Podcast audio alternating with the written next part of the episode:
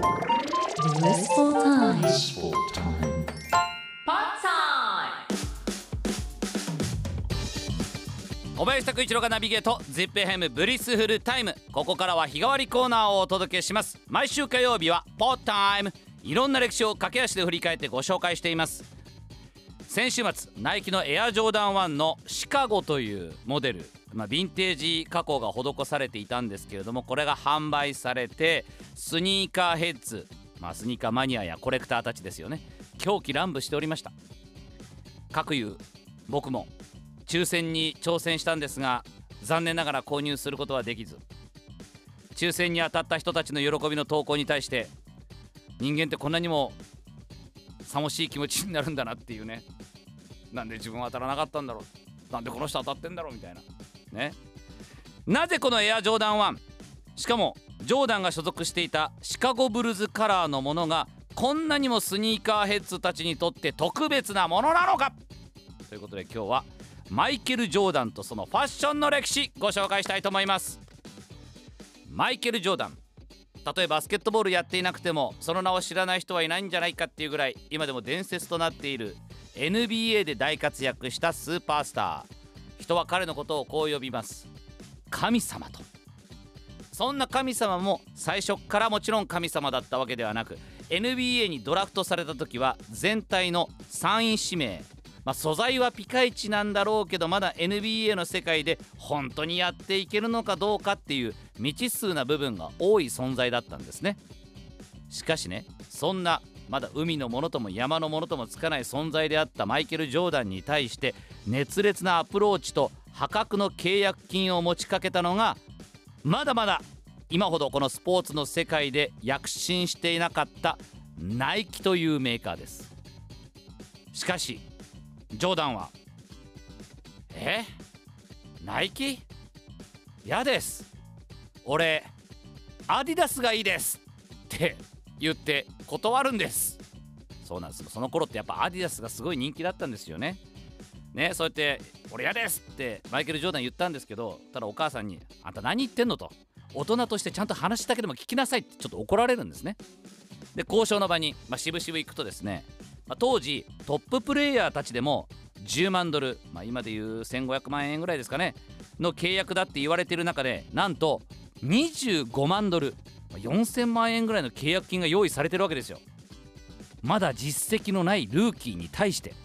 だからナイキはマイケル・ジョーダンの未来を買ってるわけですよ。それでもジョーダンは「えー、やだアディダスがいい」っつって断ろうとするんですよ。それに対してお父さんが「お前はふざけるな」と「こんなにいい条件聞いたことがないぞ」ここと契約しなさい。もうね渋々サインをすることになるわけです。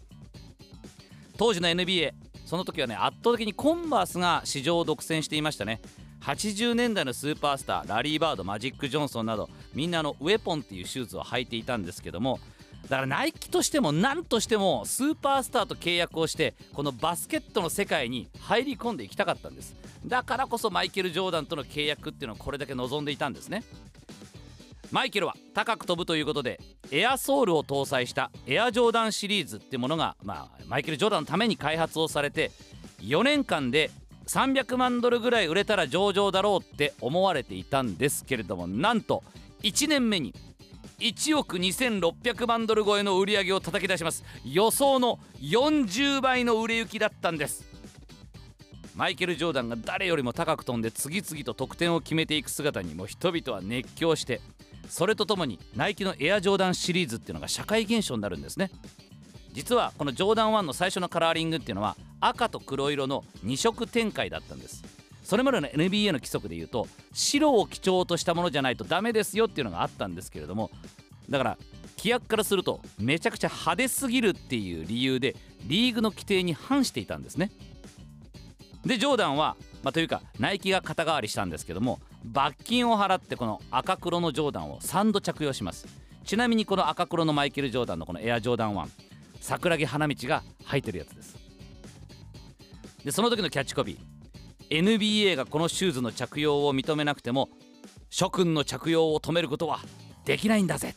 みんなは履いていいんだぜ。これがまたねバカ売れするきっかけになるわけですよ。うわー大人に屈しないっていうこの反逆精神に火がついて。めちゃくちゃこのティーンたちのヒーローになっていくわけですジョーダンは。ジョーダンにかけたナイキの見立てってのは間違ってなかったんですよね。まあ、その後世論の後押しもあってナイキがユニフォーム規定に譲歩した白黒赤というシカゴブルズのチームカラーのものを出すこれを履かせるっていう条件で、まあ、リーグ側もまあそれならいいでしょうっていうことで譲ったという。だからジョーダンっていうこのスニーカーがまずリーグ規定に反していたけれどもそれがスニーカーヘッズたちを沸かせた。でさらにシカゴというカラーリングならまあそれならいいでしょうっていう NBA 側がルールまで変えて OK にしたという。だからこそこのシカゴというカラーリングのエアジョーダン1っていうのは今でもスニーカーヘッズたちの中ではすごい崇められているわけです。ジャスティン・ティンバーレイクもね小さい頃はねとにかくジョーダンのこのスニーカーシリーズ集めていたみたいです。こんなこと言ってます。金を貯めたよ。ベビーシッターや草刈りとかやれることやって小遣い貯めて新作が出ればショップに並んでいたよ。っていうそうなんです。ジョーダンっていうのはもうワンがこれだけバカ売れして、まあ、当時はエアジョーダンという名前で売られていましたけどもその後エアジョーダン2 3、4、5、6、7、8、9、10、11、12 30何個まで続いていくわけですけれどもとにかくこのシリーズ化するきっかけだったのがさっきのジョーダン1なわけです。このシリーズ化されていく中で映画監督のスパイク・リーがジョーダンシリーズのプロモーション広告を手掛けて都会の文化と融合し若者たちのファッションにもなっていったわけですね、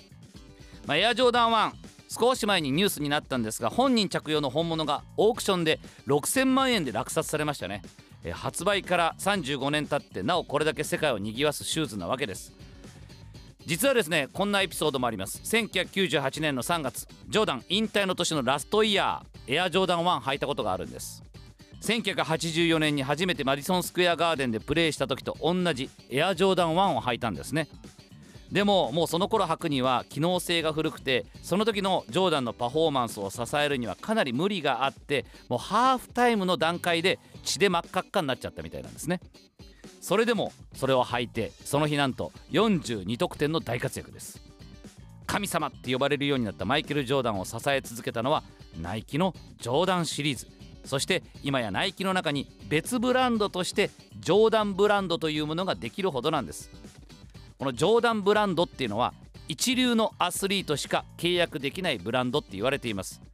そこであの八村塁選手はこのジョーダンブランドと初めて契約をした日本人選手となったわけですね。いやーすごいことです。でねこれ喋れば喋るほどね週末逃したエアジョーダン1のシカゴのカラーリング欲しくなってきますよね。え？